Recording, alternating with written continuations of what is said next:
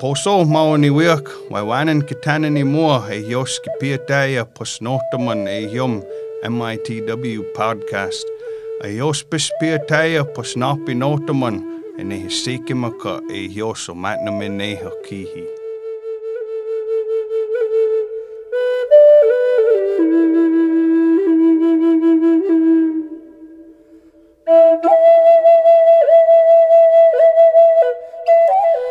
Welcome to the Menominee Indian Tribe of Wisconsin podcast. We are your hosts, Gary Dodge. and Sheena Wapus. On this episode, we are joined by Gus Vaughn Bowles, Public Information Officer for the Menominee Indian Tribe of Wisconsin. I would like to remind people we request that you send in your COVID 19 related questions to us at podcast at mitw.org. Welcome, Vaughn. Thanks, guys. So, um, speaking of sending in questions, all of these questions that we're covering today were sent in to us from a listener. So, um, they're quite extensive and they're all revolving around the vaccine. Vaccines, I should say. Um, so, Vaughn, the first question was um, which vaccines have been peer reviewed by a medical journal? So right now, I, I haven't seen any of the vaccines reviewed in medical journals yet. Uh, that said, the vaccines and their formulas and the science that they're based on has been extensively reviewed by um, professional scientists and medical professionals um, working for the Food and Drug Administration or the FDA. Um, prior to receiving any sort of emergency use authorization. Um, these are also known as uh, EUAs. So it's not like these vaccines are being released without any sort of oversight. Um, they're just being reviewed by a different group of professionals.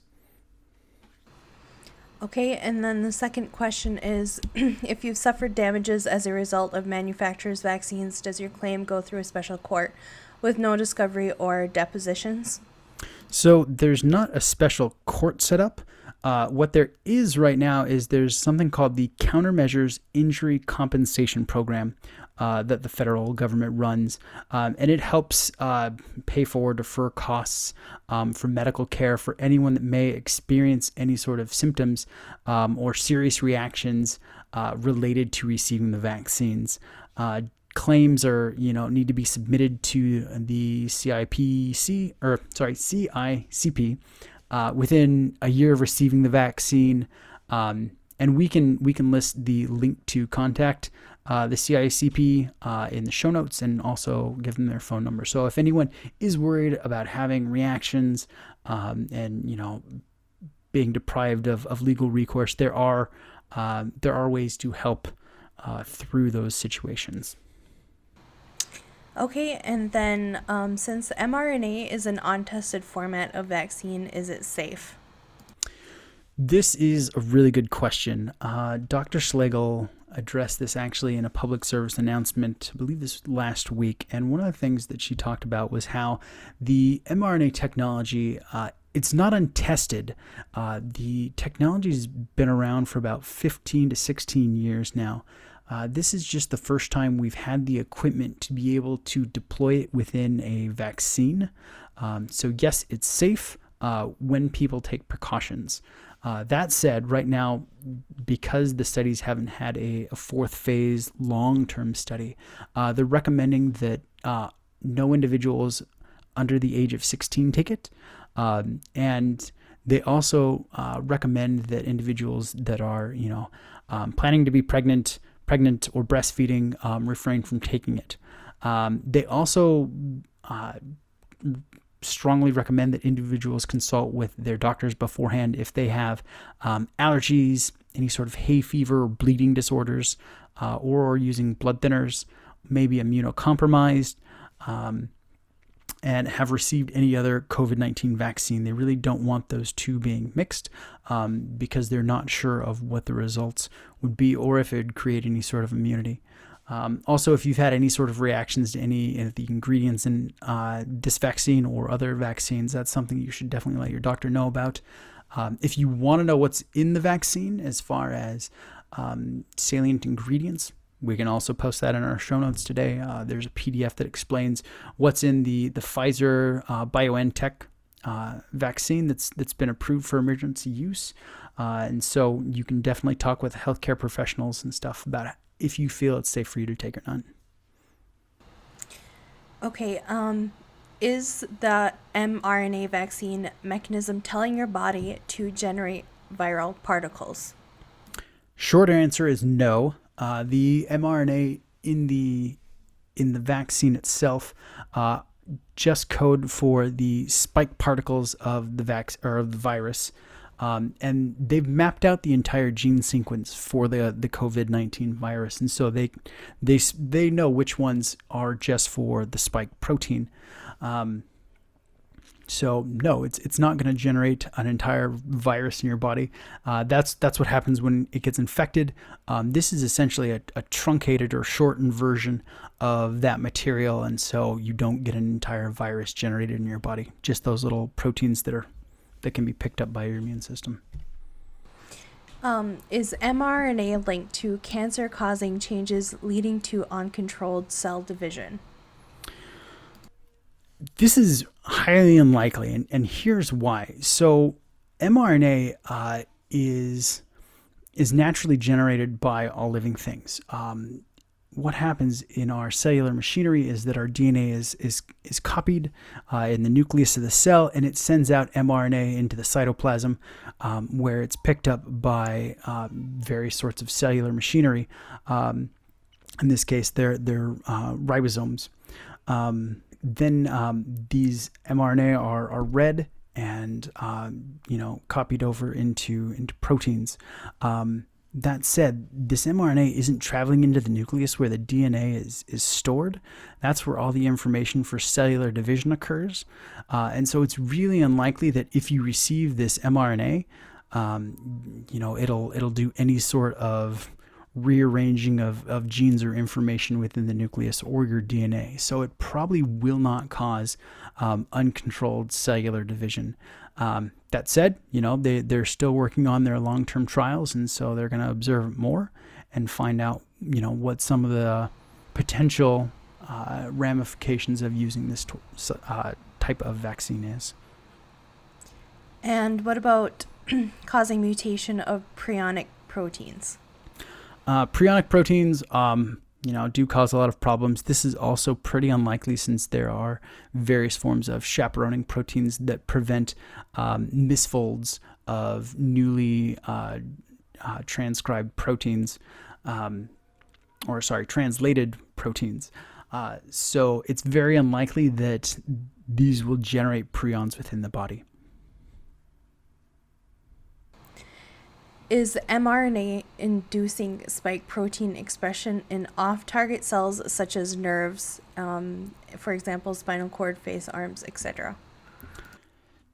Uh, no, the the injection is given intramuscularly, um, and so there's no uh, there's no protein or sequence that codes for the mRNA from the vaccine to be exported or transported to any other type of cell. So it's it's very unlikely that this will um, find its way through the body uh, to the nervous system at all. Um, and another thing about mRNA is it's incredibly delicate. Um, and so it may not even stay within the muscles that it's injected into for a long period of time. Um, once transcribed, uh, mRNA degrades fairly rapidly. And so this is something most people shouldn't worry about. What happens if you're injected with an mRNA vaccine that has been improperly diluted, not kept at proper temperature, or left out beyond the recommended time? Not much will happen, actually. It's kind of like we, we just talked about. Because of the fragility of, of mRNA, if it's left out or, you know, um, its temperature increases to a specific level, uh, the sequence just breaks down. Um, similarly, if it's diluted um, beyond what it should, there's not enough concentrate. It just breaks down again, and you know it really won't affect the body much. Um, so you wouldn't be able to achieve any sort of immunity either. So that is one of the the issues is you won't gain that immunity, but it probably won't harm you either. Why is the standard vaccine type the one used for over 100 years of injecting replication deficient virus uh, where little to no viral uh, particles are generated, not considered such as the adenosine vaccine or the Sputnik V. So what Gary is talking about, or what this individual is is asking, is why we didn't use attenuated viruses for uh, the COVID nineteen vaccine. There are various groups that are are working with attenuated viruses, which are viruses that have usually been heat treated and um, degraded to the point where they don't cause um, viral replication. Um, however, uh, that is just it's just not the technology that that Pfizer decided to use for this. Um, and it's it's a good tried and true type of technology. Um, they've just found that uh, the mRNA uh, application and approach is a lot more um, effective than the attenuated viruses. Um, if you're getting, say, a flu shot, um, that usually only has you know between a 40 to 60 percent effective rate, um, and it uses attenuated viruses.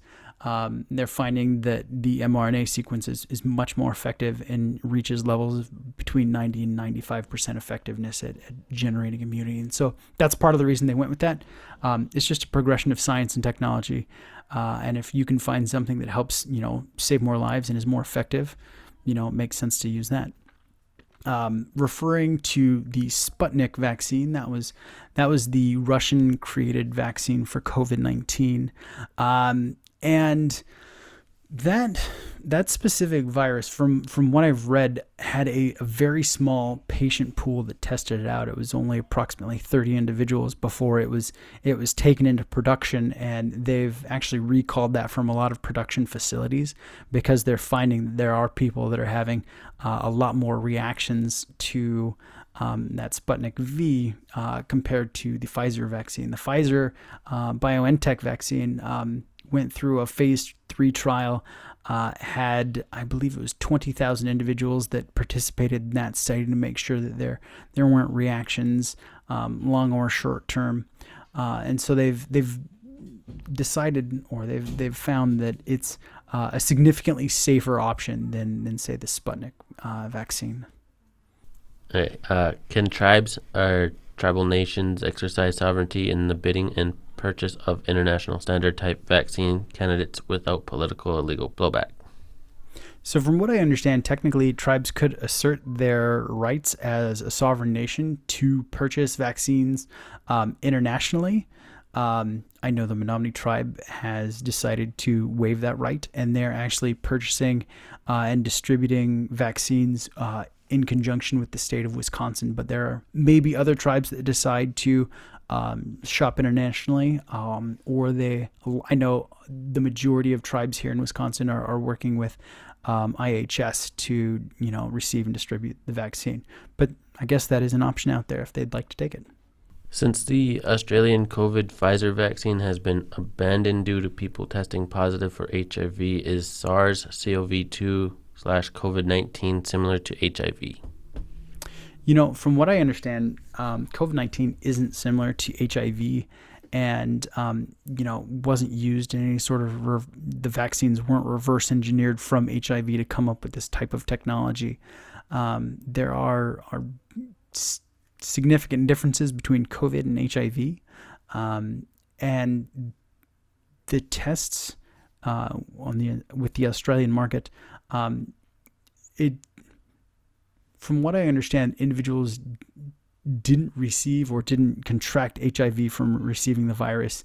Um, it may have been undetected previously in uh, prior to screenings and receiving the vaccine. So um, I don't know all the specifics with the Australian Pfizer version, um, but it uh, it doesn't cause HIV.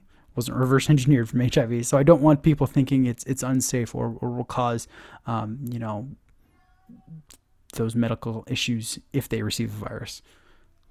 Does it block proteins required by the body during pregnancy or conception? So they're not totally sure yet if it blocks specific proteins required for pregnancy. Um, and that's part of the reason why they're recommending that you know pregnant women don't get the vaccine. Um, they don't know if it will also cause any sort of birth defects, and so you know individuals that are planning to be pregnant, are pregnant or breastfeeding, um, have been asked to uh, not receive the vaccine, or if they do, um, you know, talk to a medical f- professional beforehand and have you know a lengthy discussion with them about the safety issues surrounding that. Is it possible that women who receive the vaccine will become infertile? You know, that's always a possibility. Um, as the phase four trials continue, uh, we'll know more about that. And so we'll observe for the next 12 to 24 months to see if that is that is an issue that comes up. Waiwanan for listening to the Menominee Indian Tribe of Wisconsin podcast. You can find us on Apple Podcasts, Spotify, and Stitcher. You can also listen to the podcast on menominee-nsn.gov under the Community tab. Keep up to date by following us on Facebook at MITW Podcast. We do weekly updates with Vaughn and welcome any community questions you have regarding COVID 19. Please send them in to us via email at podcast at mitw.org.